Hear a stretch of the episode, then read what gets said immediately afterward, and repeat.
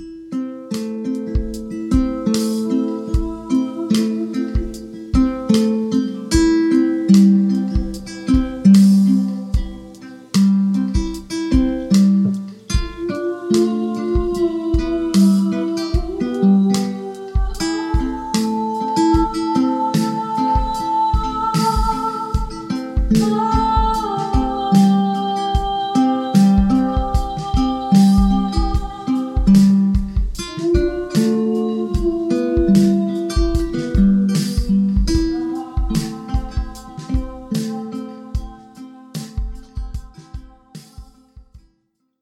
and welcome to the Vertiguys podcast. I'm Eric, I'm Sean. and our guest today is Joanna from What's Lightsabers Precious. Yeah, hi, I'm here. I'm Joanna from What's Lightsabers Precious. Thanks for having me. And we're the Vertiguys. We're checking out the dark side of DC. We're here to recap and review Vertigo comics, starting with the big three Sandman, Hellblazer, Preacher. So today we are covering the first part of A Game of You, which is the fourth major Sandman story arc. Oh yeah, because Dream Country doesn't count. Yeah. Right, yeah, I'm not counting the little like collections of standalone issues. Fourth major story arc. Yeah. And this includes Sandman 32 through 34. You know, I was doing a little bit of extra research about this story arc because it's one of the ones that stood out clearest in my memory when I was thinking back on it. And I looked on, well, like Wikipedia, because that's the kind of scholar I am, but it was talking about how Gaiman, Neil Gaiman has said that it is probably his favorite volume in the series, A Game of You, because it's most people's least favorite volume. and he loves it all the more for that, which I thought was weird because it was one of my favorites when I was reading it back in the day. I like the idea that he, to him it's like a neglected child. That's exactly what he said. he like just he just feels he has to like love it all the more. Yeah, yeah. because, because other people are cold. cold people, cold human beings. cold and heartless and Well, I'm looking forward to this story. Okay, so we're starting with Sandman number 32, Slaughter on Fifth Avenue, written by Neil Gaiman, with art by Shawn McManus and colors by Daniel Vozzo. And the cover is by Dave McKean. There's sort of a bunch of weird people in chains, smoking and looking at the camera. Yeah, and on top of that, a view of New York Bay. Oh, okay, cool. not entirely sure what it has to. Well, I mean, it does take place in New York, I suppose, and somebody probably does smoke at some point. But there's definitely not like smoking people just like chilling looking at this dude they got chained to the wall, which is what Which is what you would expect, judging by the cover. But It's what I you will would- be sorely disappointed. it's what I went into it hoping for It for. starts out much more normal than that. Now, most of the details here are going to come up in the story. This is one that you can really just jump right into. But just so that you know that we've seen some of this before, previously on Sandman, we met a woman named Barbie who was part of an irritatingly perfect couple with a guy named Ken. We learned that Barbie dreams another chapter in the same ongoing fantasy saga every night, in which she and her companions are trying to reach the Citadel of the Cuckoo, carrying with them a gem called the Porpentine. Due to some magical shenanigans, Ken and Barbie ended up being thrust unwilling into each other's dreams, and they both expressed a combination of disgust and disappointment at what they saw in the other's head. Hell, what? Have you taken like elocution classes? How did you spit all that out? Did you used to be an auctioneer? See, yeah. Can't say so. Well, to be fair, like to Barbie, I was also disgusted with Ken's dreams. Not with hers so much. Hers were, I mean, hers were childlike, right? They were sweet, and Ken's were. It was like aggressive sex. Yeah, yeah. Sex and money. Mm-hmm. That's basically what he sex, dreams about. sex and money. Now, remind me, something happened between them in the earlier story arc, right? I mean, my memory is that we basically just left them at, oh, you, after they Well- come out of each other's dreams. So we didn't get a ton of detail, but the narration tells us that Ken says things he will later regret. Right, yeah. So they have a big fight, we can infer. And the way I read it, and this is getting ahead of ourselves a little bit, but the way that I read it was that that was actually when they broke up. Was probably from that fight. Right, and we will learn more about how their relationship fell apart as we get into A Game of You. Okay. So we start on page one, and it's a snowy landscape, and we're told that it's the land. So that didn't mean anything to me yet. And we got some different colored text boxes talking to each other. Yeah, this is a conversation between Prinado and Luz and Luz is saying that they're all doomed and the cuckoo will reign in bleak dominion over all. Well, there you go. And there's also a dead body laying here on the snowy landscape, clutching a scroll. Who is? They said they felt him die. Yeah, Luz felt him die, and this is the Tantoblin who was supposed to bring help. She says the Black Guard got him, and as she says that, we zoom in on Tantoblin's gutted corpse with his scroll in hand. This is a really cool pair of pages as we're zooming slowly in on this massive snow covered landscape. First past the corpse of Tantoblin, and then up to this little tiny cave in the mountain. Okay, so that is a cave. All right, good to know. It's not until we get to page three that I really got my bearings with this, because on page three, Martin Tenbones is mentioned for the first time, and that's the only name that I recognized from when we've been in Barbie's dreams before. Right. I do want to mention before we move on that there's a red voice that chimes in. Uh, I think, yeah, Luz is green, Prinado is yellow. Red is Wilkinson. We will learn that red is Wilkinson, yeah, and Wilkinson is the cynic of the group. Well, I take issue with that, but we'll come back to it later. Okay. Wilkinson is complaining about being hungry. Actually, I'm hungry and I'm cold and I'm miserable and we're all gonna die. For the love of Murphy, Wilkinson, will you stop saying that? Luz said it first. I was just agreeing with her, and I am hungry. So as we keep zooming into the cave mouth and the panel fills up with blackness, then we see eyes in the dark, and these are the eyes of Martin Tenbones, who has not yet spoken. I say that she has not abandoned us, and I have the porpentine. The hierogram remains unbroken, the land is far from lost.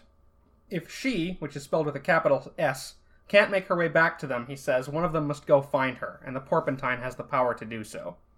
I must find her, in whatever distant world she waits, else the land be lost to the cold and the dark, and the cuckoo prevail over all. Oh.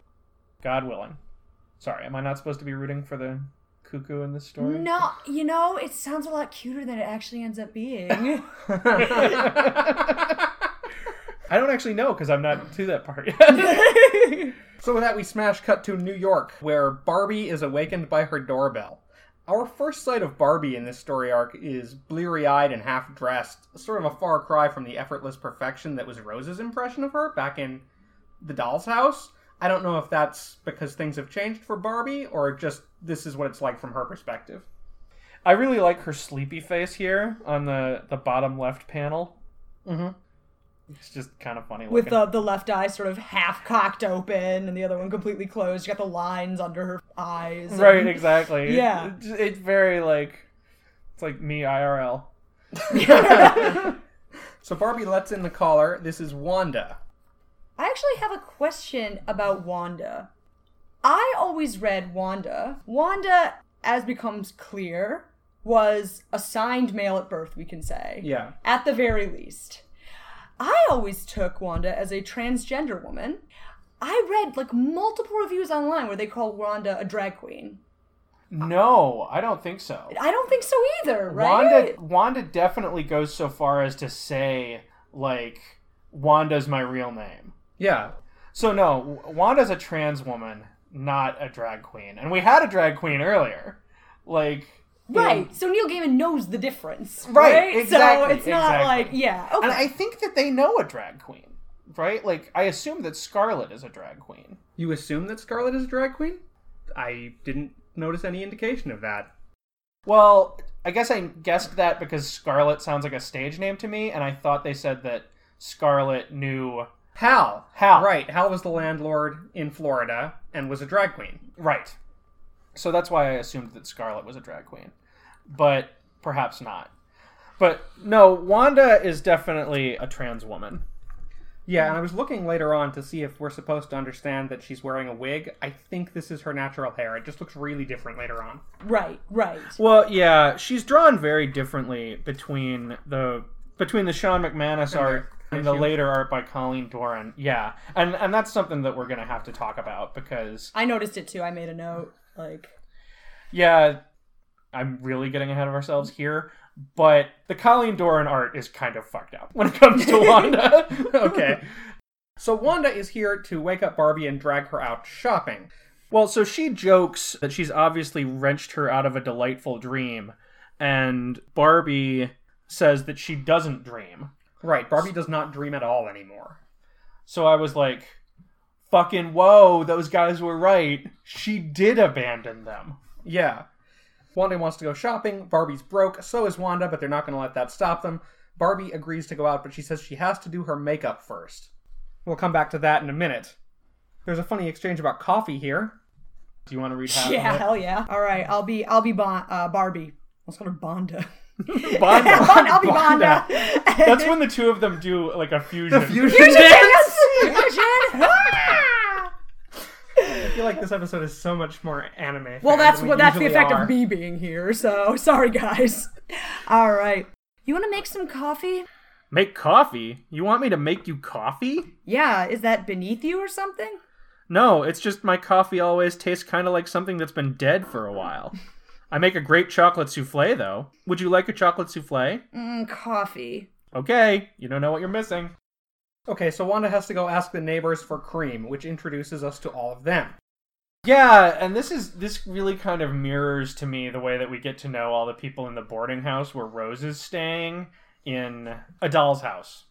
Or is it just doll's house? I think it's a doll's house. Pretty Is it sure. A doll's house or the doll's house? Oh my god, you guys. you just saying you've just destroyed any credibility we it's have. not a room. It's the room. so we are introduced to Thessaly, a bookish, young-looking woman with huge glasses. Yeah, she looks pretty harmless as rendered by Shawn McManus. I take note of the fact that you call her out as harmless. Yeah. I don't know. That forehead is something to be reckoned with, though. She only has soy milk. So next Wanda goes to a lesbian couple, Hazel and Foxglove. Hazel is short, squarish, and rude. Foxglove is blonde and kind of punk. Yeah, and Hazel is wearing a dope ass tie, purple shirt combo. Yeah, she's actually making that look good. Yeah. So they have the milk, but to carry the milk, they have to give Wanda a cute frog mug, to which she objects vehemently.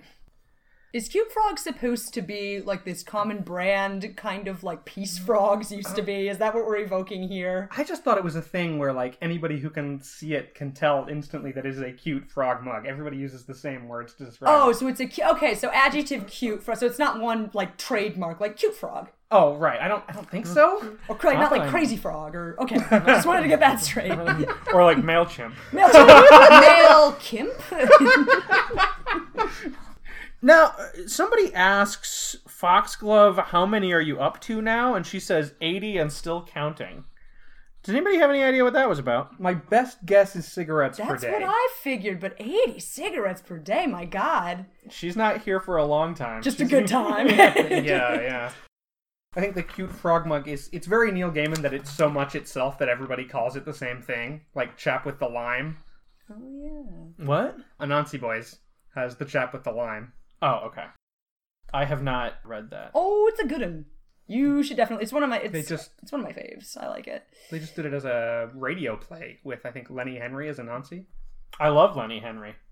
That reminds me, I stand to inherit somebody's box set of the first season of the American Gods TV show, Okay. which I'm really looking forward to watching.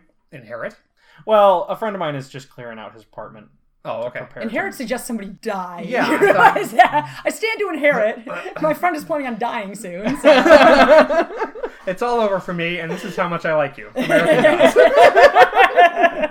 well, he's giving me True Detective as well. So, okay. Oh, the first So- season? Yeah. So he doesn't like you very much at all, then. Uh, fuck you, man. oh, so on her way back to Barbie, Wanda encounters one more resident. This is George, squashed looking and surly. Yeah, and I kind of, even though he has blonde hair, I kind of took him to be sort of an old man. Uh, especially like if you look at him in that first panel where you can see him. Yeah, I think he's a grouchy old man. I think that's fair. And Wanda says as she passes him, Oh, don't worry, it's not my cute frog mug. I'm carrying it for a friend. I think the sweater vest isn't doing him any favors either, in terms of looking like an old man. yeah, definitely not. And the length of the hair in the back is Yeah, he's, disaster. he's, get- he's getting into mulletous territory here. And in, in his case, the front part is not just short; it's bald. It's like party in the back, and I don't know, aging accountant in the front. Party in the back, dead in the front. It's only gonna go downhill from here. if you're expecting sartorial greatness from George. I'm just gonna say. Yeah, fair enough. So Wanda serves Barbie her coffee. And now we see what Barbie meant by doing her makeup. She has drawn a chessboard on one side of her face. Barbie's all anti-establishment now. I wrote down Barbie's makeup is righteous. That's my note. If I ever get divorced, I'm doing my face up like that every single day. So they've decided to go window shopping at Tiffany's, just like in the movie. We're broke, right? So it doesn't matter where we go. We can't afford it. Now, when you say the movie, you mean Breakfast at Tiffany's? Yeah. Okay. I think I remember that film. Fuck you. God damn it, Eric! You just had to go there. I'm walking out. This is tough. we got halfway through the first issue and I'm gone. My guest today has been Joanna. we'll now proceed without you.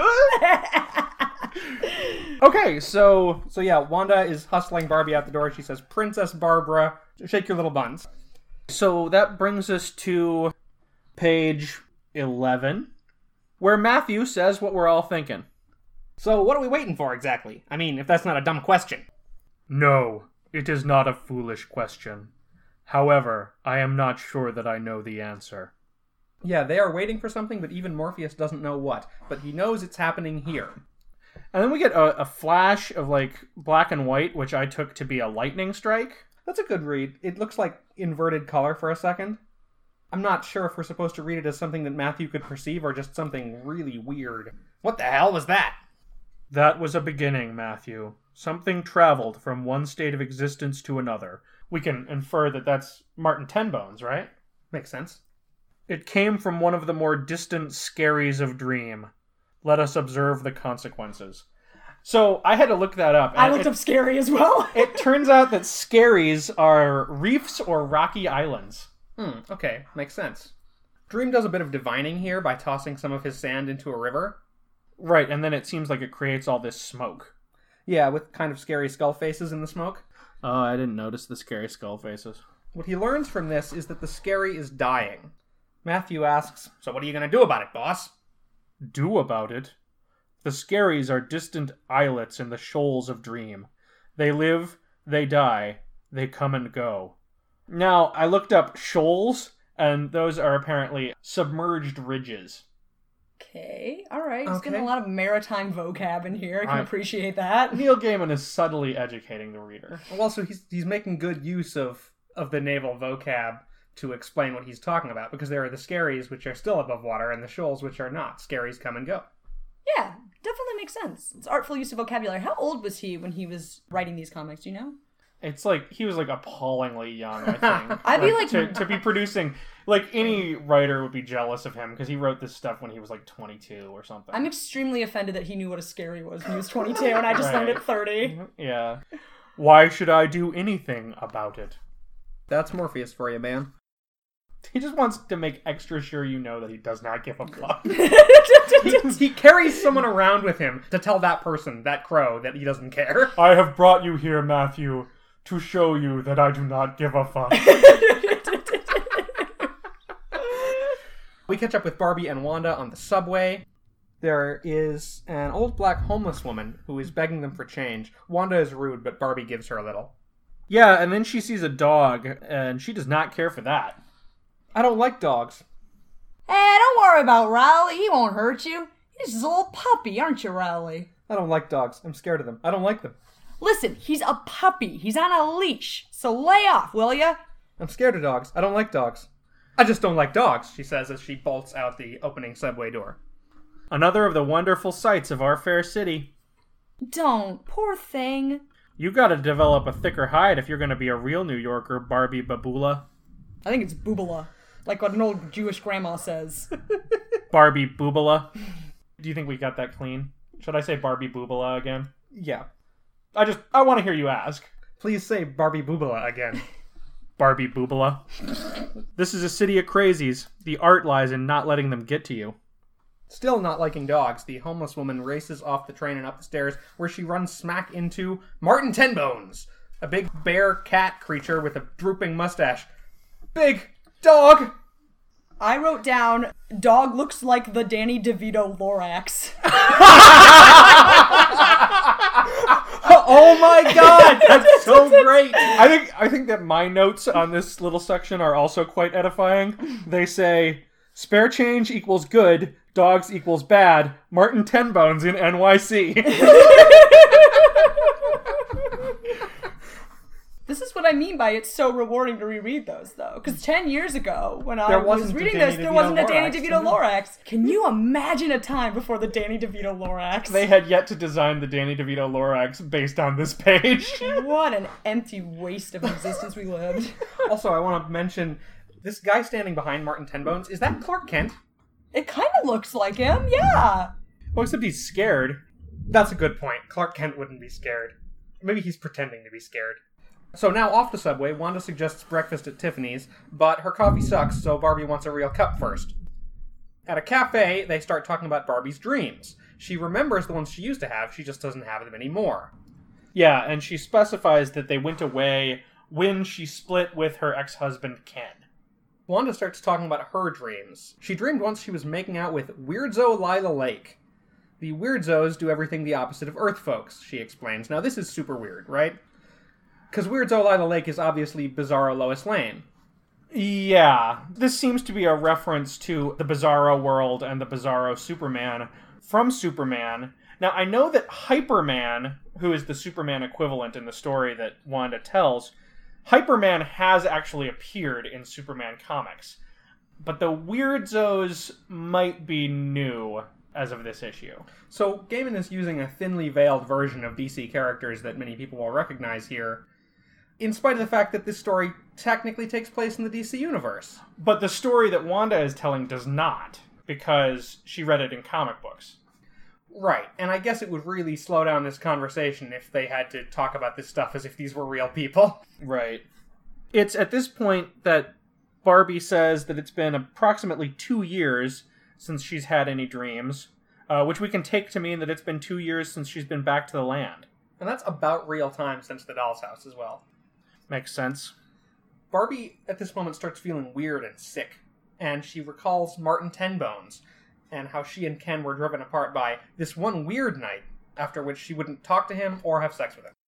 Yeah, my notes say one weird night equals Sandman number 15, but I think it was actually Sandman number 16. Okay. Yeah, no, I definitely caught that that was a reference to a doll's house, and presumably she was just so disgusted by what she saw in Ken's dream that she couldn't couldn't bring herself to lay hands on him anymore. Right, which, like, who wouldn't be? I would be personally. I mean, I only like vaguely remember that issue, but he was a nasty little, nasty little punk. Yeah, I think we're all in agreement. So, also, Wanda here mentions that she's trans and tells Barbie not to tell anybody. Right. Specifically, she says, "I wanted to be a weirdzo when I grew up. Weirdzo Alvin." Alvin, that's your real name? Wanda's my real name, Barbie baby. Alvin's just the name I was born with. You ever tell anyone, Barb's, you're dead meat. So that's pretty unambiguous, right? That Right. Yeah. Wanda is supposed to be transgender and not a drag queen. So, dude on Tor.com and random dude on Goodreads, get it straight, please. Because I was pissed. I You know who you are. well, so this this book has been out for a long time. Oh, right? yeah. Oh, so it's entirely possible that not that this entirely excuses it, but it's possible that these reviews were written like before trans issues were really in the Ah, public but I checked. Oh, The okay. Tor.com review was from 2013, and the one on Goodreads was from 2017. oh, holy shit! No excuse. None whatsoever. Get your heart right. I think it's interesting the conversation on this page that after a certain point, Barbie and Wanda start talking past one another. You know, Wanda's still going on about the weirdos, and Barbie's still talking about Ken, and neither of them is really paying attention to what the other is saying. Oh yeah, I can kind of see that. I mean, this whole outing, Barbie hasn't been a terrific conversationalist. I don't know if that's par for the course for them or if she's just really out of it for other reasons on this particular day. I think she seems to be out of sorts, and one wonders if that's because of what's going on in the land, even though she says she's abandoned it. Yeah, there's still a bit of a connection there, maybe. She certainly did start to think of Tenbones at an appropriate moment. Meanwhile, we have Martin Tenbones injured, searching for Barbara, and people are starting to take notice of the giant dog thing. Oh, he looks so pitiful. It's so sad. This part is heartbreaking. Like, I remember that there were some sad things in this arc, but as soon as I got to this page, I was like, do I really want to do this to myself again? This is a bright place, filled with frightened people and fast, hard things that hurt and wound. No matter. I swore I would remain by her side forever, and until death divides us. I must walk until once more we are reunited. This place is frightening, but I am not afraid. People shout. High stone cliffs tower upon each side of me. I am brave. I am not afraid. That the land may not die, I must walk this distant land and be not afraid. O Princess Barbara, protect me now as I have protected you in days long past. O Murphy, watch over me. I will not be afraid. He's such a good dude. Words in the art killing it on this page. Definitely. But does Barbie protect him? Unfortunately, no. As we get back to Barbie, she's telling Wanda that she wasn't allowed to read comics when she was a kid. Her dad apparently kept her from all unladylike things. She wonders if he would recognize her now. She says sometimes even she doesn't. Wanda responds by talking about how her parents behave as if she's dead. They even have her room exactly the way she left it, with old toys laid out and everything. I found this really interesting. The kind of counterpoint between like Barbie, who was raised to be very ladylike, Mhm. you know, and Wanda, who was obviously raised to be a man. Um, Right, yeah. and how they both sort of, you know, charted their own course and got away from their intended destinies. Yeah. I think it's interesting too that Barbie talks about will people recognize her when she's basically wearing a mask of makeup that she's put on herself. It's like there's something there's some version of herself that she's deliberately trying to get away from. Yeah, and she was much more like self-consciously feminine the last time we saw her, I think. Yeah, and that was when she that was before she was separated from Princess Barbie. Strolling along, they run into a roadblock. There's a cop telling everyone to go another way. Yeah, and he says there's nothing to see, which Is a bull-faced No! lie. There's a lot to see there, sir. I would argue. fucking dream creature. And indeed, Barbie stands on tippy toe and looks over the heads of the other onlookers and recognizes Martin Tenbones? Yeah, they seem to sense each other. Martin turns his head. Princess? My princess? fire. And Oh. at this point, it's just so sad. The police open fire. Martin Tenbones goes down in a hail of gunfire. And he comes to rest right in front of Barbie. Yeah, everybody is booking it from the scene except Barbie is standing stock still, stunned. It's gory. That's all I wrote. It's gory. Now, at this point, Martin Tenbones is trying to have his dying words with Barbie, uh, but the police are trying to haul her away. Hey, lady, back off. That thing may still be dangerous. No. Martin Tenbones? My princess, I came for you. But you're from my dream. Princess, the land. The land needs you. Please come back to us. Fulfill your quest. Around my neck, the porpentine. Take it. Please, princess, take it. The cuckoo. It will destroy us all. The porpentine? But I love you, princess, and I am sorry. I said I would not leave your side, not while I lived. Not ever. I. Out of the way, bimbo. what the hell was it? I don't know, some kind of wolf maybe? Who cares? Look at those teeth. Barbie, are you okay? What's that you've got? What happened? Barbie? Barbie, you're crying. Yeah, it's dead. And as Barbie cries, the tears wash away the checkerboard mask from her face. There's a lovely subtextual layer here as she uh, encounters a thing from her childhood dreams, and the real world fucks her childhood dreams right up. And then, you know, the stuff that's still inside her from her childhood messes her up, destroys the mask of adulthood that she has put on. I looked this up. So this arc is apparently based on a 1987 novel or inspired by called Bones of the Moon. And like this story arc, it's about a young woman whose uh, sort of childhood whimsy, that these creatures she came up with as a child, collides with her adult life to um, horrific effect. Although I guess in that book there's a huge like abortion subtext. Oh, Yeah, which okay. right we don't get very heavily in this arc. So I guess that's you know Neil Gaiman was like, this is cool good idea. I'm going to take out the politics. Yeah, a little bit less abortion. Back in the land, Luz feels Martin Tenbones die, and this is our first look, in this arc anyway, at the other three companions.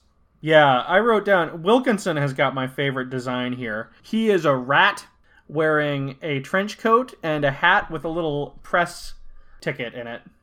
Luz is a parrot with, God, what is that? Like a. It's one of those things that you would wear under a shirt? A stuffed shirt? Yeah, like a bow tie and bib. Yeah. And then finally we have Prinado. But Prinado is basically an organ grinder's monkey. Wilkinson says that if Tenbones is dead, they're all going to wish they were dead too.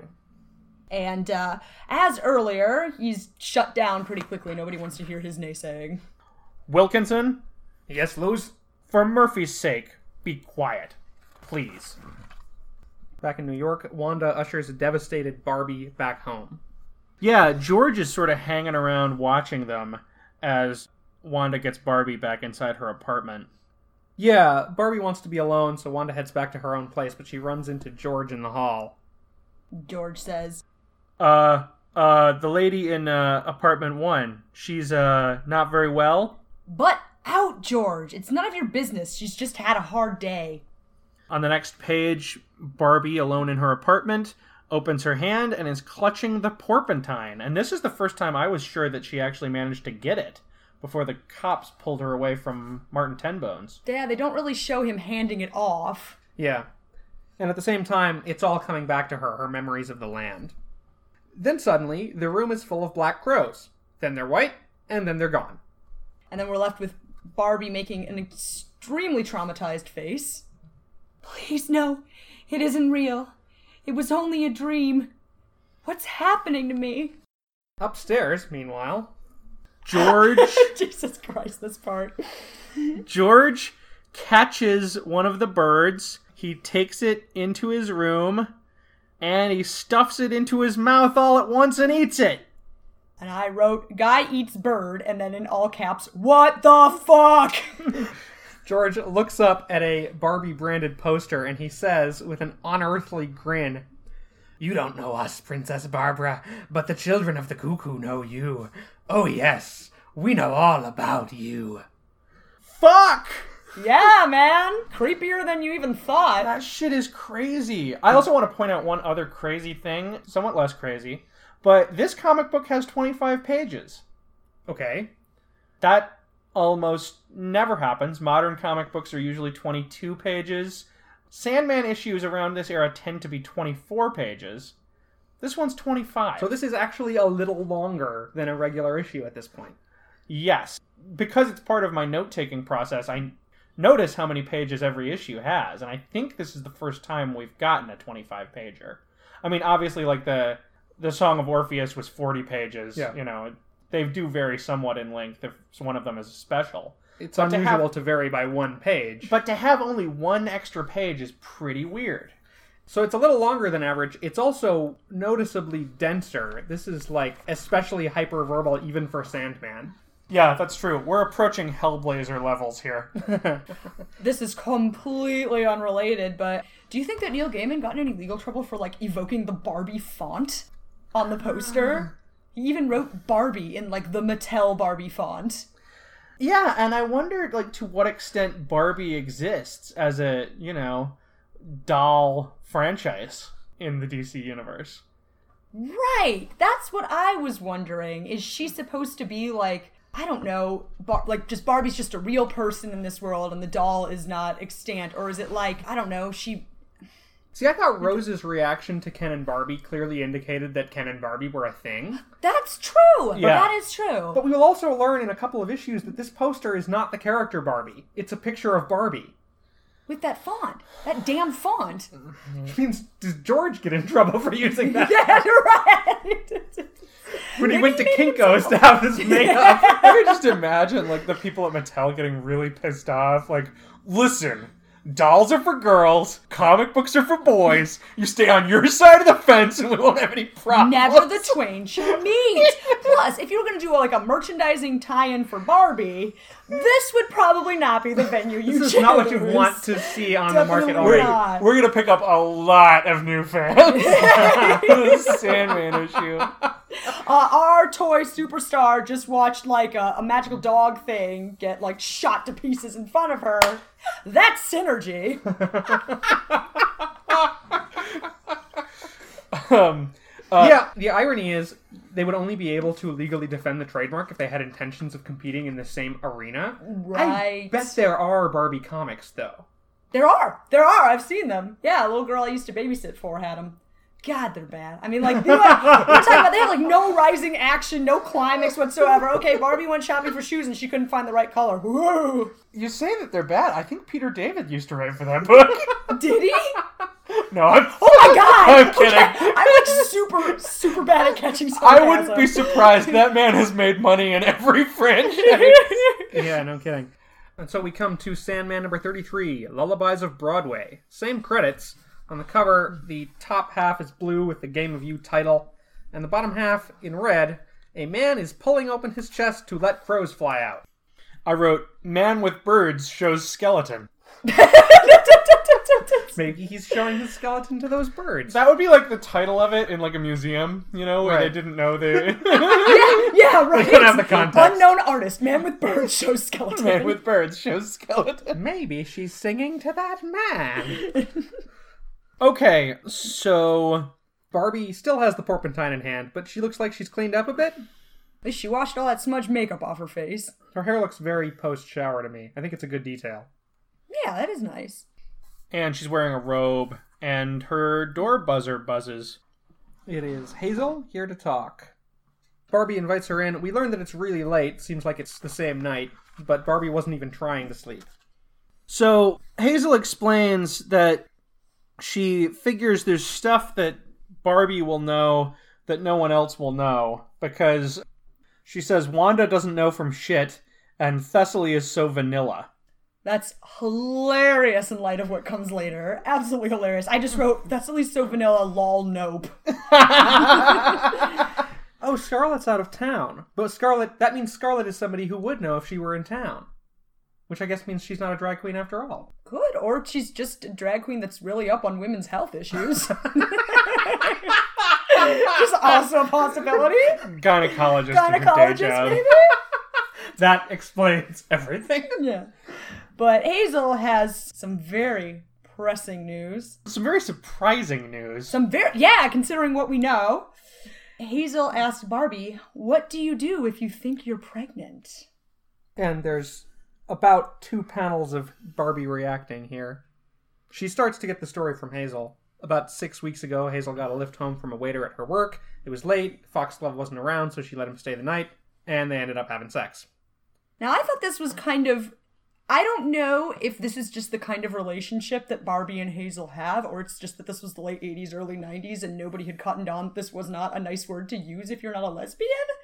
But Barbie says, But Hazel, you're a D Y K E, which is not a word I ever say aloud. Hmm. Yeah, I mean, I feel like some lesbians do use it in like a reclamatory kind of way. Right, right. And in that context, I don't know if that's the context in which she's speaking, though. it's hard to say because Barbie is not, as far as she's mentioned, a lesbian. No, So- in fact, the pretext of this conversation is that she's a heterosexual. woman. Right, right. No, but if I think if Hazel identifies that way, like if Hazel identifies that way and uses the word in a reclamatory way, then it might be appropriate for that to be the word that Barbie uses as well. Well, maybe Barbie asked. right. I think that's just Right. the baseline they- rule, right? Like, they- ask. Yeah, exactly. If they if they cleared this up ahead of time. Anyway, Hazel thinks that she couldn't get pregnant because they did it standing up. Right. Not because they used protection, but because they did it standing up. And this isn't played for comedy at all. No. Hazel is really naive about straight sex, and it's totally heartbreaking. I wrote fucking abstinence only education. Jeez Louise, did she douche with Coke afterward? Like, that is just a sad state of affairs. Poor Hazel. Poor, poor thing. Yeah, seriously. Barbie kind of intimates here that this is what you expect when a guy asks to stay over. I haven't slept with one for two years. But yeah, I still like men. But I still wouldn't let one stay the night unless I was planning to sleep with him. All right, Hazel says it was all over really fast. I mean, it was kind of dumb, but he seems so sad and sort of lonely, and anyway, he's gay mostly. I thought that was pretty ironic. Mm-hmm. And then they also have to clear up whether or not she's going to have to kill a rabbit. Right. Oh, she's so naive. right. Barbie smiles a little bit as she tells Hazel there are more modern options for pregnancy tests. And then Hazel asks Barbie, Have you ever been pregnant? And Barbie says, mm, Once. And then Hazel says, What happened? Barbie says, I had an abortion. I was still in high school. So I guess that bit from Bones of the Moon, the abortion thing, made it in there, like in a very incidental way. Oh, yeah. very, very incidental. Okay. By the way, I meant to ask, but I don't think I did. Who wrote that, Bones of the Moon? His name was Jonathan Carroll. Never heard of him, and I've never heard of the book, but it was fairly contemporaneous with when Neil Gaiman was writing this arc. That sounds kind of familiar, that Jonathan Carroll. I'll look it up for the show notes. Hazel asks, Does it hurt? referring to the abortion. And Barbie says, Not really. You get an anesthetic. Anyway, she gives her some very practical advice. Get a home pregnancy test, find out if she really is pregnant, and then she and Foxglove decide what to do. Yeah, and also see a doctor is something she says in there. And she adds, When it comes to sex, well, don't ever believe anything a guy says. Guys think with their dicks. She has reason to say that, having had the experience she had with Ken, I suppose. Right. Having had firsthand experience of Ken's thoughts. yes, right. Before she leaves, Hazel asks for the frog mug back. That was the excuse she gave Foxglove for why she came down. So there's continuity with the Ah, last the cute issue. frog Do you mug. mean the cute frog? I'm sorry, I The- the forgot. copyright cute frog mug. so Barbie turns on the TV to try and stay awake, but it's not working. She sees Foxglove and Hazel posing with a doll, and then we see Nuala from Season of Mists over the television. yeah, she's here to warn Barbie that something bad is on the way. Right, sent by Morpheus, we can assume. Maybe not. She says, I probably shouldn't be here at all. Well, in any case, as Barbie continues to slip into dreams, she dreams that she's seeing her ex husband Ken being interviewed on a late night show. And Ken is just popping off about how dumb and boring Barbie is and how she paints silly things on her face in a desperate attempt to seem interesting. Barbie, is that true? Are you secretly a really boring person? That's not the half of it. She's hanging around with degenerate weirdos and probably cracking up into the bargain. They He- weird weirdzos. actually. Actually, you want to use the correct term. Also, he has like a lot of nerve calling other people degenerate weirdos. and calling Barbie boring, if anything, Ken is just way too interesting a very specific area of his life. I wonder what he's up to these days. Oh, God. I mean, he's. Nothing wholesome. Yeah, well, but he was so wholesome in his, like, you know. Outer persona. Right, exactly. So one wonders. And maybe we'll find out. Barbie finally falls fully asleep. She opens the curtains that are suddenly in front of her. Now she's wearing a princess dress and finds herself in the land. Finally back after two years' absence. Oh, it's you, Wilkinson says. Well, you took your time, didn't you? And next we get a very late title page. This is page nine before we get a title. And the narration is just kind of taking us around the house, telling us what everyone is doing. Right, so we see Hazel awake reading, trying to read herself to sleep. She is reading Raymond Chandler's The Long Goodbye. Foxglove is already asleep and snoring gently. Thessaly is brushing her hair, which she always brushes 100 times exactly. Again, I think they're trying to drive home the fact that she's so vanilla, which we find out later is misdirection, to say But the on least. the other hand, maybe it's like a ritualistic thing. That could be the case as well. I didn't think of that. We see Wanda, who is sleeping, and I think at this point it's a sure thing that that's Wanda's real hair, since Wanda's Yeah. not going to sleep with a wig on. Right.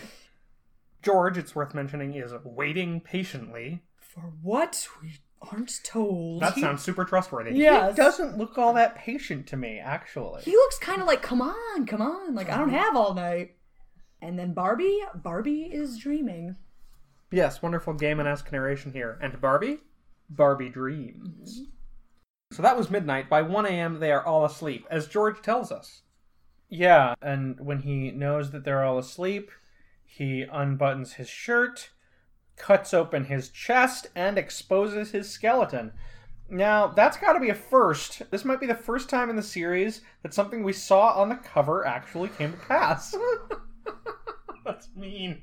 It came to pass in a mm. very literal fashion because as he exposes his ribcage, there's no organs inside. Instead, there's a lot of birds. I had called these crows before. I think it's probably safe to say at this point that they are cuckoos. I actually don't know what a cuckoo looks like, so that could be true for all I know. yeah, I guess I thought they were cuter because of the clocks. But yeah, I wrote, it's okay, he keeps birds in there.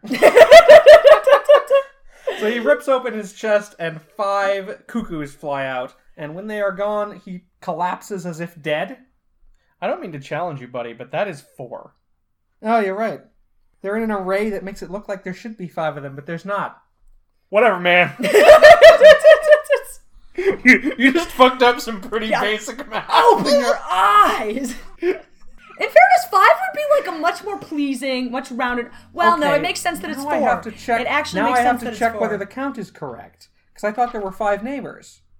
There's five neighbors, including George, right? Oh no, wait. Well, Thessaly. Okay, that's a good point. There should be five, shouldn't there? Barbie, Foxglove, and Hazel. Maybe they only need one for and Wanda. and Hazel. That's five. That's a good point. I don't know. Let me check that. Does Barbie need one? I You know, no, you know, no, one doesn't go to Barbie, That's and there's a reason for that. That's why. There we go. Boom. Yeah, so I thought there were five because there were five neighbors. There are four. My mm-hmm. bad. Idiot. I don't think this is a math podcast. Oh god, I hope it never becomes one. Later issues of Hellblazer. He's got birds in there. He's got birds. It's okay. Nobody panic. Okay, so much like Sandman number 16, we find ourselves passing in and out of everybody's different dreams in the apartment building. Uh, we have Wanda dreaming that she gets a lot of nice dresses for free, and her school friends are very envious. You will not have to pay for them. Wanda dreams in stiff, complete sentences. She says to her school friends, Because I do not bear a grudge, I will give all of you nice dresses as well. And then the weirdos show up. Right! Weirdo Lila Lake is here. And Weirdzo Lila Lake refers to Wanda by her dead name, Alvin.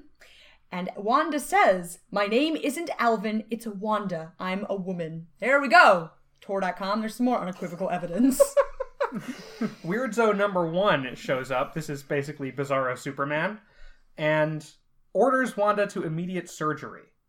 Us must operate immediately to make you imperfect. Doctors, nurses.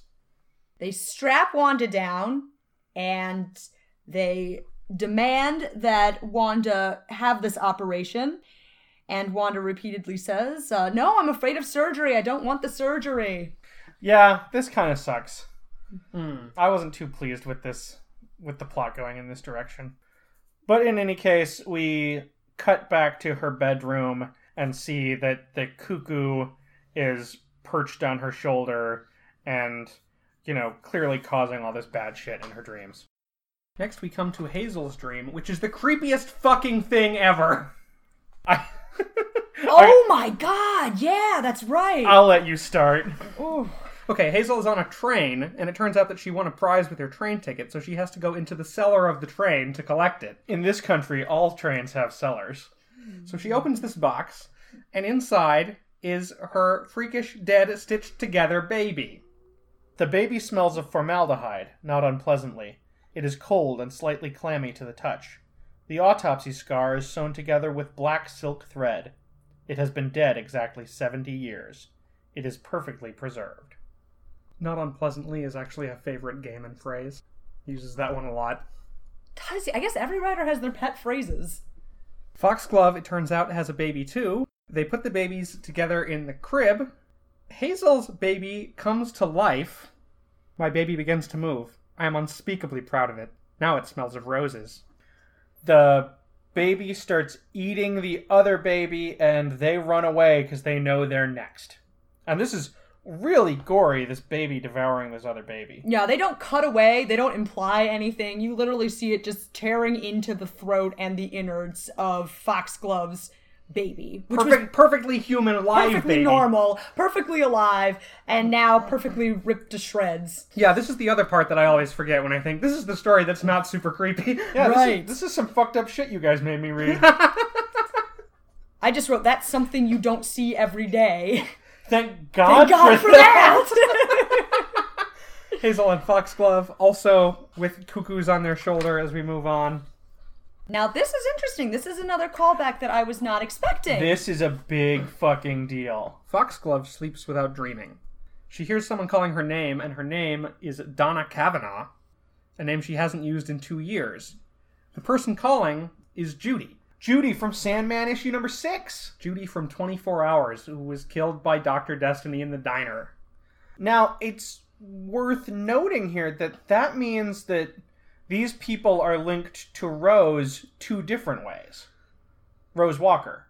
Yeah, that's right. Barbie used to live in a boarding house with her, and Judy used to be her best friend. Judy, who is Donna's ex. Judy is dead and blames Foxglove.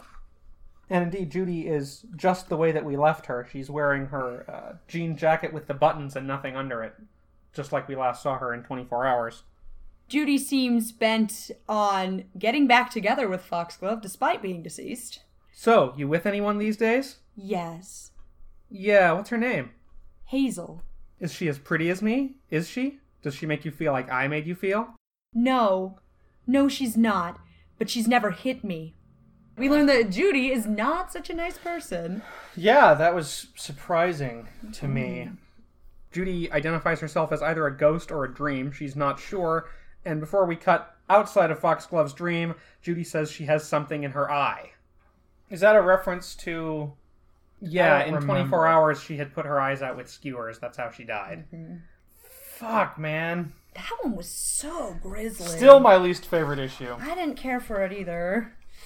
Thessaly sleeps. She doesn't dream, she sleeps. Which makes this not a dream when she grabs the cuckoo, Hmm, nasty little thing, aren't you?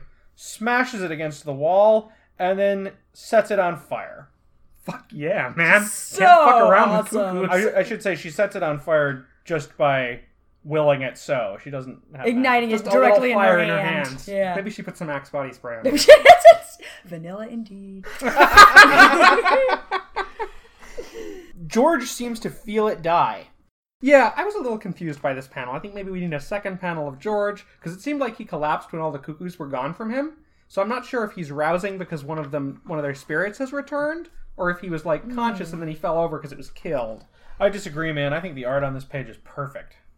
Okay, well, Thessaly gets out of bed and looks in a drawer for something. Then she walks up the stairs and knocks on a door. Uh, who is it? Hello? Hello? It's George, isn't it? I mean, we've said hi, but we've never really been introduced. I'm Thessaly from downstairs. Can I come in? And behind her back, she is holding a knife. Ooh, Thessaly's so cool. We cut to the land. Barbie is introduced to Luz, Prinado, and Wilkinson. She has only hazy memories of all this. They tell her that she's heir to the land and its destined savior. She's supposed to defeat the Black Guard and the Cuckoo. Well, at least Martin Tenbones knows what he's doing. They ask where Martin is. Barbie says he's dead. I see. Then we are lost. The cuckoo has won. So Prinado says, Don't say that, Luz. And then Barbie says, No, she's right. What good am I going to be? Shut up! For the grace of Murphy, she's the princess, isn't she? Well, isn't she? And she's got the porpentine, and the hierogram is still unbroken.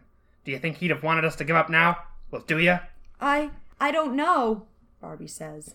And then she clarifies that she has to get to a place called the Brightly Shining Sea. Now, this is the part that I wanted to come back to because you said that Wilkinson is the cynic of the group. Mhm. And I think him giving this rousing speech shows that you're wrong. Okay, well, in the conversation before, I think it was mostly Luz who was talking about how doomed they were, but I kind of read that as because Luz can feel when people die. Ah, okay. Yeah, I guess maybe Wilkinson's lines are not so much cynical as a little bit selfish. He mostly just complains about being hungry and cold. Just kind of whiny, I guess, more so than cynical. it's being a poor winner more than anything. yeah, yeah, yeah. Well, they clarify that the brightly shining sea is across the mountain range and past the citadel of the cuckoo. It's a very long way. And Barbie says, I see. Well then, we'd better get going. I just want to point out that this comic book had 23 pages. That's less than normal? Normal is 24. Is it possible that a page got jogged in the trade? They just thought that was a better breakpoint? That'd be weird. I feel like the last page of issue 32 was pretty essential to the story. It would have been too That's weird to end it on the previous. Well, I guess you could have. You could end it You there. You could have. Although then there would be no hint that George was up to anything. Right. This is a much sicker ending. Okay, that brings us to Sandman number 34, Bad Moon Rising, written by Neil Gaiman With pencils by Colleen Doran, inks by George Pratt and Dick Giordano. And colors by Daniel Vozzo. We should mention that there's kind of a dramatic shift in the art. I guess not dramatic, but there is a noticeable shift in the art style. Yeah, I think it's definitely dramatic for how it portrays certain things, and we will come to that Right. in due time. The cover has a cityscape on top and some huddled people, it looks like. I guess it must be several women, because if it's just one, her head is in the wrong place. I thought it was just like a deformed woman with a tiny arm. And it also has a face on the wall with the words Marca Luna. There's a Marca Luna poster on the right hand side, and on the left hand side, there is what looks to be a man's face. Okay, so Fox and Hazel, their respective birds, start to fly off before vanishing. Disintegrating into white dust. The titles tell us that it's New York at 2 a.m., so it's an hour later the same night. This is all happening very fast. A lot happens in one night, let me tell you. Foxglove and Hazel wake up in terror and confirm to each other that they were both having nightmares. They hold each other and sob and say it was like it was really happening. I want to point out here that Foxglove remembers what her dream was about. When asked, Hazel pauses before saying she doesn't know. Oh, mm. right. We see some more of them holding each other, trying to comfort each other. They both point out that the other is shaking, and finally, Foxglove turns on the light. Presumably, they're going to sleep with the light on for the rest of the night. And she says, There, nothing's going to hurt us now, see? Everything's all right. We apparently cut to some time later as we find them in the living area of the apartment. Hazel's having a smoke. Yeah, and she has a bit of a philosophical point to make. You know the really scary thing about bad dreams? The fact that you think it's really happening? Uh uh not that. It's that something's going on in your head and you can't control it. I mean, it's like there's these bad worlds inside you. But it's just you. It's like you're betraying yourself. Again, she sounds like she's got some guilt going on. And then there's a knock at the door. This is a little weird because there have previously been buzzers, and indeed, the person at the door says the buzzer's not working. Oh. Right, so they answer the door, and it's Thessaly, who's checking up on everyone. And this is the first place where the art is really different because instead of being drawn to look like at all innocent or harmless, I guess, the way Thessaly did before, here she looks very like competent and severe. Right, and she also doesn't have her magnificent widow's peak, which is the true loss, I would say. That is true. Maybe she did that with the headband somehow. Gave herself an intentional faux widow's peak. Right, yeah. But that was the style for like a hot second in 1989. I don't know. Thessaly says she's going to check on Barbie and Wanda and asks one of them to go with her. They both decide to go. So Thessaly knocks on Wanda's door, and Wanda answers it, and Wanda looks dramatically different. Yeah. I kind of feel like the art in the previous two issues sort of like let Wanda be a woman with perhaps a particularly prominent jaw. And here it's like the art is going out of its way to draw Wanda as being super masculine and like boyish. Right, Wanda's got uh, some guns, I think it's fair to say. Some very, very prominent biceps, some very um, conspicuously lacking hips, and also in a pair of underwear so that you can see a sort of suggestive bulge. So, um, take that as you will, I suppose. Yeah, not the best. I mean, I think I could have shaken it off if that was all it was, but then in light of some things that are said later, it becomes a bit irksome. Yeah. Okay. What's wrong with the art acknowledging the physical reality of the character?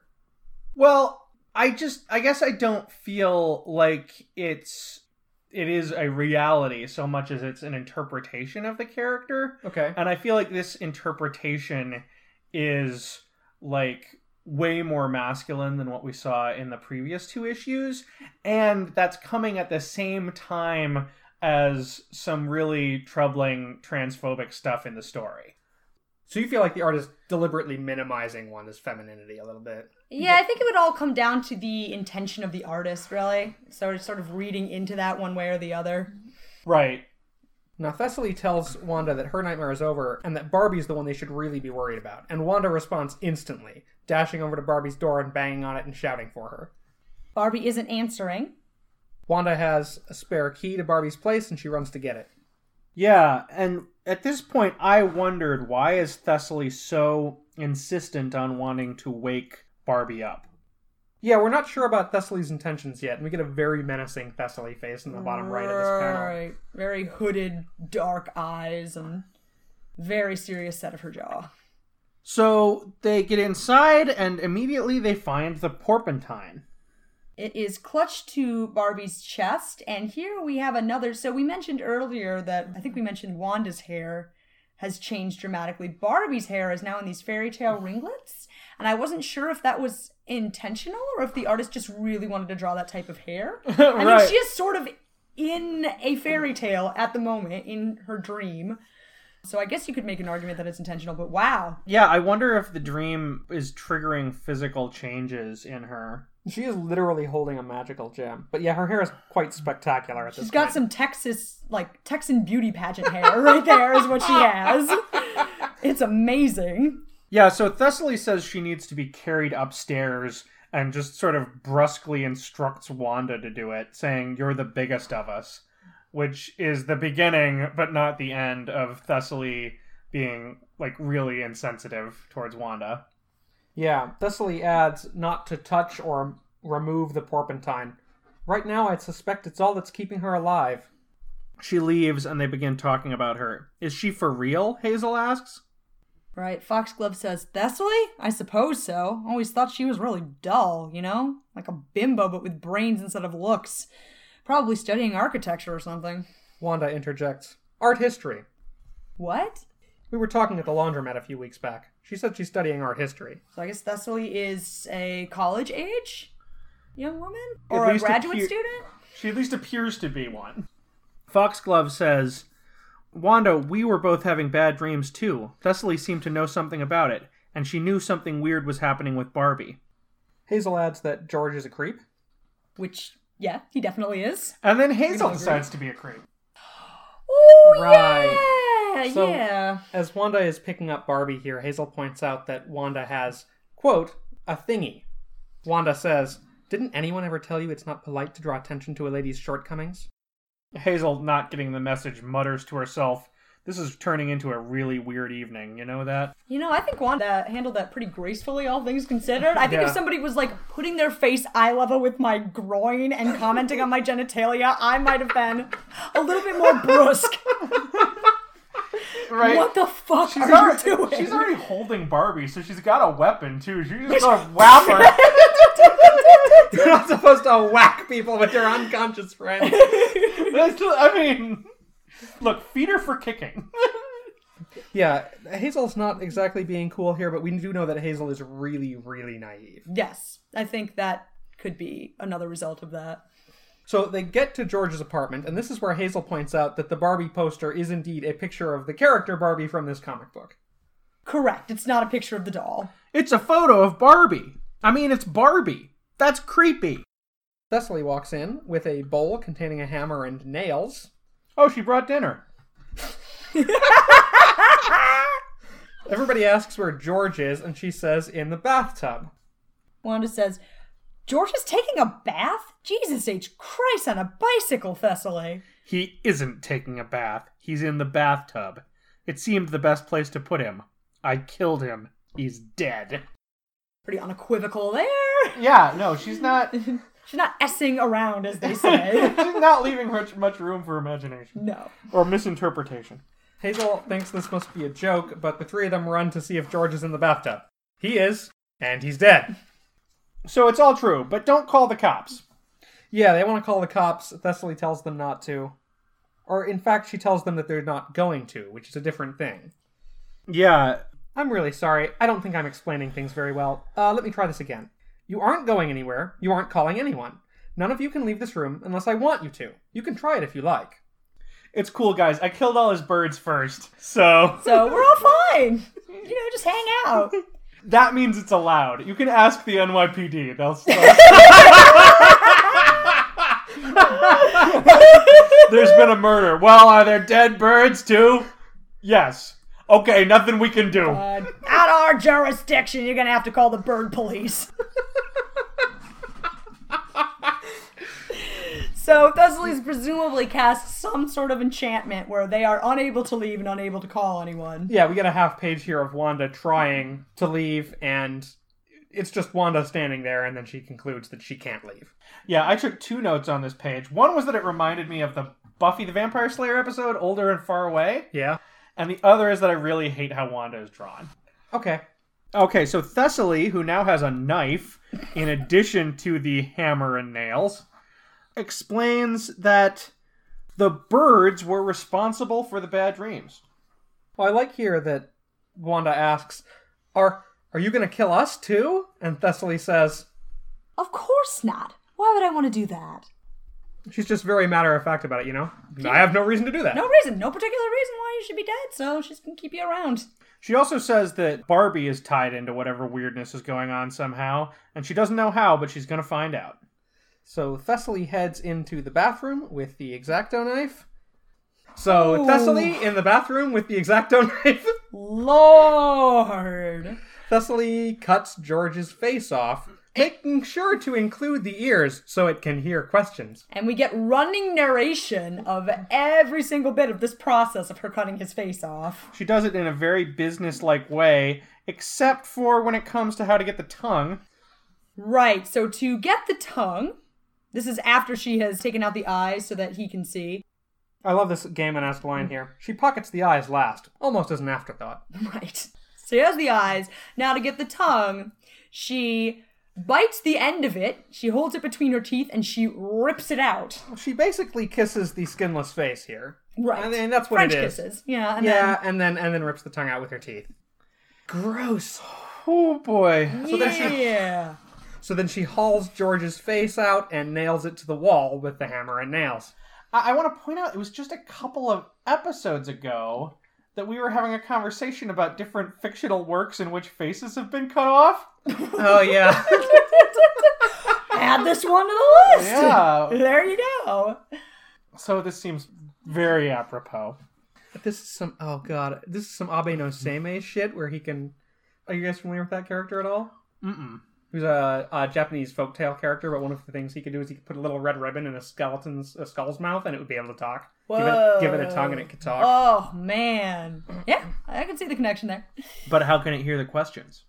It's got holes in the side of the head, I guess. Not good enough. Thessaly's way is a That's little not more. up to Thessaly's standards. Yeah.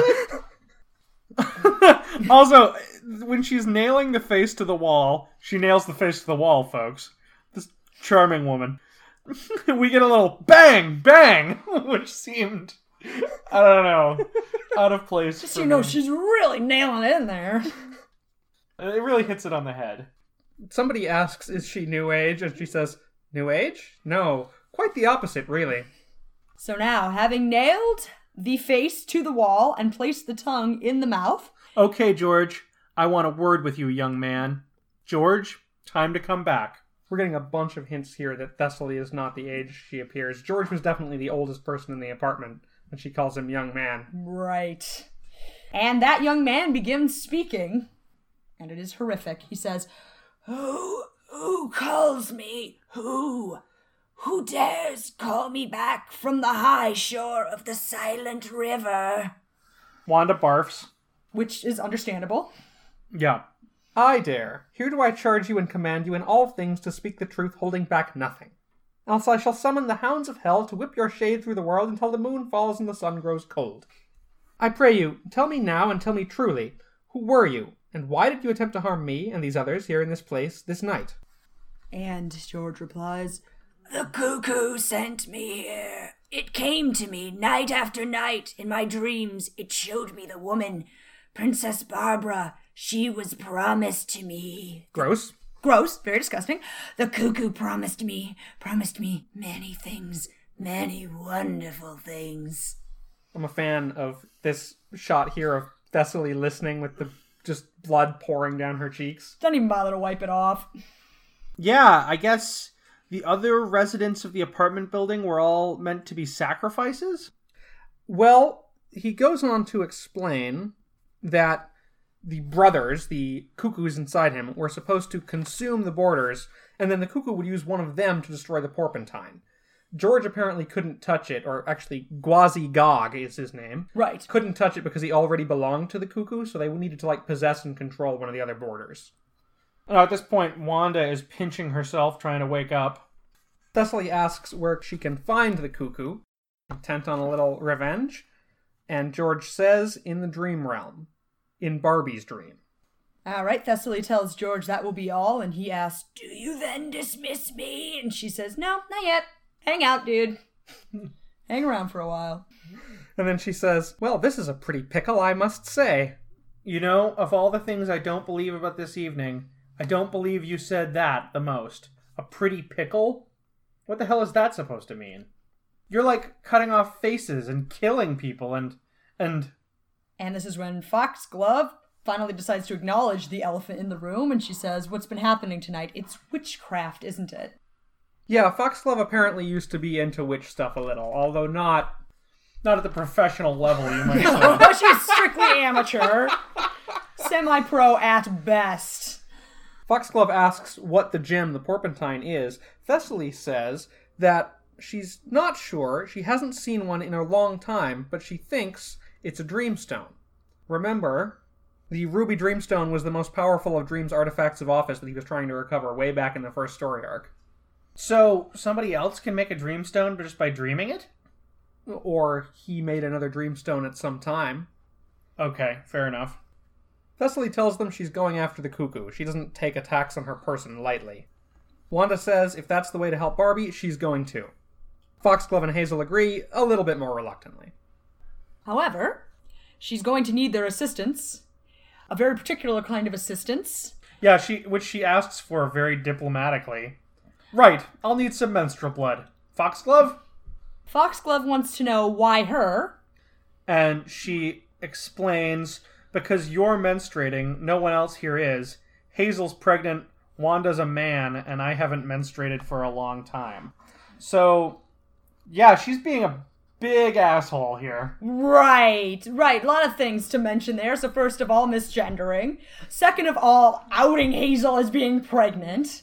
Yeah, both of those in one word balloon. Yeah, it's a pretty stunning record of assholery. That's a lot of dickishness to cram into five words.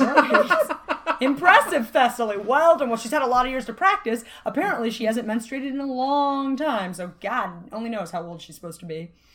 So yeah, Foxglove is obviously shocked at the suggestion that Hazel is pregnant, and understandably so. Hazel says that she does not want to talk about it now. She says, please, Fox, not now. So they're going to have a long conversation later, presumably. Yeah. Now, Thessaly explains that there are two ways into another's dreams. You can go through the Dream King, or you can go by the Moon's Road. That is a new development as far as what we know about the Dream Realm and how it works. So we're kind of adding to the cosmology here. Yeah. But she says, The Dream King has little time for you women, and even less for my kind while the moon is ever ours. It's time to draw down the moon. Is that supposed to be implying that Morpheus is like sexist or something? What does that mean? That he has little that way. time for you women? Like, or is that just maybe Thessaly's viewpoint? Maybe we're getting that sort of filtered. Well, he is definitely a dickbag. Yes, nobody doesn't have an equal opportunity dick bag. Right. I mean, we just read he was a big dickbag to his own son. Right. well, yeah, he doesn't have a lot. Of, he doesn't have a lot of time for anybody. He's Yeah. apathetic toward everybody. Maybe she reads it as sexism, but we know that he's just a piece of shit. That's dramatic irony. Do you remember the line now in Song of Orpheus about, or as Orpheus is traveling, he passes by the witches of Thessaly, who can question a man's face for answers and draw down the moon to suit their purposes? oh my god, I had forgotten all about that, but that's exactly what's happening here. Fucking Neil Gaiman. Wow, man, wheels within wheels. Foxglove remembers calling down the moon back when she was into witchcraft. Thessaly humps at Foxglove's magic. Right. Foxglove's such a poser. I wrote, she's done this before, but not really. Thessaly arranges everybody, Hazel and Foxglove, in a circle with her. She makes Wanda sit a ways off.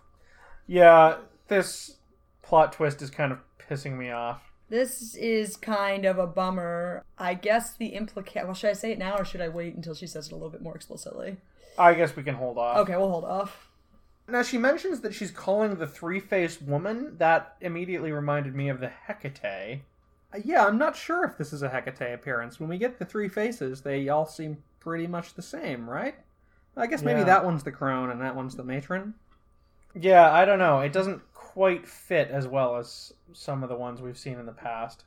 Yeah, as well, the Hecate's role in this is a bit confused if they are the same characters that we know.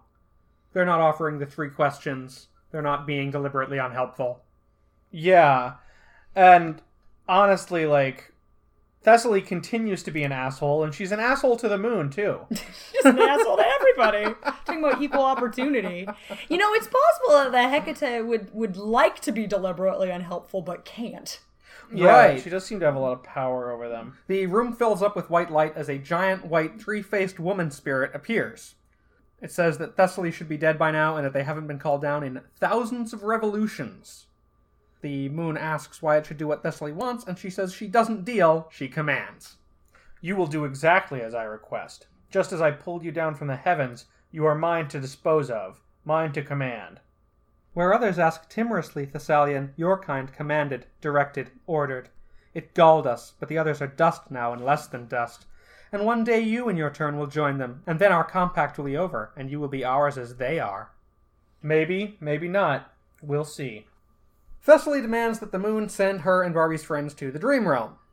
And we see a representation of Morpheus. The spirit kind of puts forth this image of Morpheus as it asks why it should do this. Thessaly just again says because she orders it. He's looking kind of particularly Final Fantasy ish in this rendition. For that outfit. nice. Yep, I can see it.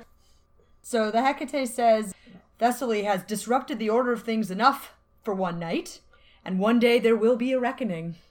We will accede to your plea. We have little alternative. But we can wait. Our night will come. Now, at this point, the dog hating homeless woman is sitting out in an alley and notices that the moon is gone from the sky. Right, it was out tonight, but now it's just gone. So, maybe it's an eclipse or something. Happens all the time. The passerby that she tries to bring this to the attention to just kind of blows it off. Not terribly interested. He does point out that it's raining cats and dogs, and the homeless woman says, I don't like dogs. Well, specifically, I think he says it's gonna rain cats and dogs. He does say it's gonna rain cats and dogs. I stand corrected. Hasn't started yet. Right. Still suffused in the white light in the apartment, Thessaly tells Wanda to keep Barbie safe while they're gone, and that either way they'll be back before sunrise. Now, here's maybe the roughest bit. Wanda wants to go, but Thessaly says the moon route isn't open to her. The implication is because she was born male. Right. Because of the XY chromosome. Yeah, this is like pretty shitty. Yeah, there's really no other way about it. I mean, make no mistake, Neil Gaiman was like years ahead of the transgender thing because this was like, what, 1989, 1990, whenever it was published. But this shows that at that point there was still a long way to go. The moon engages in biological determinism. Apparently so. Well, and it's not just that the moon is doing it or that Thessaly's doing it. I just kind of feel like the story here is sort of underlining like a point of like, well, that's the way of things. And, Mm. you know, the world is the way it is, Wanda. We can't humor you. Oh, I see. You know? See. That's how it felt to me. And it really pissed me off. Yeah, it's really, really unfortunate. That's a big yikes. That's a big ol' yikes. So the light vanishes, and with it, Thessaly, Foxglove, and Hazel, leaving Wanda alone in the apartment with the unconscious Barbie. And outside, the homeless woman notices that the moon is back where it belongs. First you're there, then you're gone, now you're there again. You laughing at me, lady? Moon goes away, moon comes back. That ain't natural. At this point, Wanda has a little conversation with herself about how weird this all is and how freaked out she is. As well, how weird that Hazel and Foxglove just accepted all this. I mean, they just fell into it, like it was all natural as anything. I, on the other hand, squeal and toss my cookies. Oh, I don't want to do that line. Yeah, so again, it's sort of underscoring the fact that Wanda is different from the others because Wanda was biologically XY, or is biologically XY. And so Wanda concludes this with maybe I'm not the woman I thought I was. Holy shit. Yeah, it's one thing when it's Thessaly being a dick to Wanda. It's even worse when it's Wanda saying these things about herself. And like the story's being a dick to Wanda. Right, right. Like, okay, we get it. We get the point. You don't need to underscore that again. So she starts monologuing to Barbie. yeah, this is kind of a funny little scene as she's trying to cheer up the unconscious Barbie, going on a tangent to herself. Right. Brr, the scariest little Miss Goody Two Shoes I ever met. I kept expecting her to turn into Margaret Hamilton. Bizarre, huh? But Jesus, we're the good guys, you and me and Foxglove and Hazel, and Thessaly, maybe. I ought to get Fox to write one of her stories about us. Um, the bimbos of the night. Night of the bimbos. The night bimbos. I actually got that reference. Margaret Hamilton was the actress who played the witch in The Wizard of Oz. Oh, nicely nice. done. Okay. Figured it had to be something like that. And I also wrote in my notes, I wrote, Wanda, you're getting distracted. In fairness, she is in dire need of a distraction at this point. well, somebody is about to bring her back on topic. As Wanda settles in for a long night, a voice calls out to her from the wall. Oh, excuse me, Miss uh, Miss Wanda. Uh, can we talk? and that brings us to the end of the first half of A Game of You. I thought it was both spooky and scary. What did you guys think? I still really like it. Uh, it. Some of the choices they made with regard to how other people treat Wanda definitely bother me more now than they did 10 years ago. 10 years ago, I'm sure I was oblivious. But all in all, I still really like that combination of of fairy tale dreams and absolute gory, disgusting horror. Yeah, apart from the treatment of Wanda, which we've already talked about, I'm finding most of this setup very compelling. I'm finding the land a lot more compelling than I did when we first saw it in the Doll's House story arc. At the time, I thought that it was like so overwrought and ridiculous that, you know, it couldn't maintain itself for more than a page. But he's actually kind of turning it into a somewhat decent setting for a for a fantasy story. Yeah, we're getting an interesting new perspective on the land since we're seeing it from the view of the creatures that live there now. More than just a flash of this is what Barbie dreams, these creatures live in the land full time and are slave to its fate. Right, it's less of an abstract concept than it was before. Before it was just sort of an ideal, right? The ideal of a dream. Well, and almost like the ideal of a story. Right, right, exactly. More of a prototype than a real fleshed out thing. Right. Yeah, yeah, I think that's I think that's fair. There's a lot going on with the land. There's an expansion of the Sandman mythos as we learn basically like creatures that you meet in your dreams are real. That's always been an implication of the dreaming. But now we see that they have lives and that they can even cross over into your world. As well, there's like a writer level that Barbie has sort of a responsibility to the story that she began but didn't finish. Oh yeah. And there's also kind of game and engaging a little bit with the concepts of epic fantasy and the, the tropes of epic fantasy. Maybe a little bit of a rebuke. He calls out the you know the incredible darkness of these epic fantasy stories as all of these characters are just sure that they're doomed and they've got so much stuff pitted against them calling out you know never ending doom and gloom for the sake of entertainment and the sort of manufactured nature of that drama. Well said. Well said. I found the twist that, you know, Thessaly turns out not to be so vanilla after all. I found that was really fun. That's one of my things I remembered really liking from back when I first read it. One of my favorite. I didn't remember actually a tremendous amount of the plot points, but I did remember the thing with Thessaly. Yeah, once we see how like not harmless she is, she starts to kind of wear on me a little bit. Like she's such an asshole. But right. But at first, though, when she wakes up and she smashes that bird on the wall, it's Comics- like, damn. that is comics magic right Yeah, there. go Thessaly. That rules. But yeah, later it gets a little. Ooh. And as well, it's hidden behind the fact that there were actually like two weird upstairs boarders. Because George turns out to right. be a, a living bird cage with cuckoos that come out of his chest. And then something else is weird because Thessaly's a witch. Yeah, I kind of like how this mirrors what we saw in, in the Doll's House story arc, you know, where we kind of get introduced to every character in the house in that story. And then in this story, once again, we're going through every character in the house and introducing them all and kind of getting into their heads and their personal dramas. Yeah, we kind of get Gaiman in a domestic comedy mode here for a few pages. Some of the most dialogue dense pages that we see. You're making a face. No, I'm making a. I'm making a face because. Okay, sorry. I was thinking about Twizzlers. It was a twisted up face. it was because I have sour Twizzlers at home. the other day, the other day, Ryan had to cut a bunch out of our podcast because I got distracted by a picture of Colin Mochrie from Whose Line Is It? So, what do you guys think of Gaiman's domestic comedy mode? I want some Twizzlers. God damn it! I stand alone against an insidious enemy.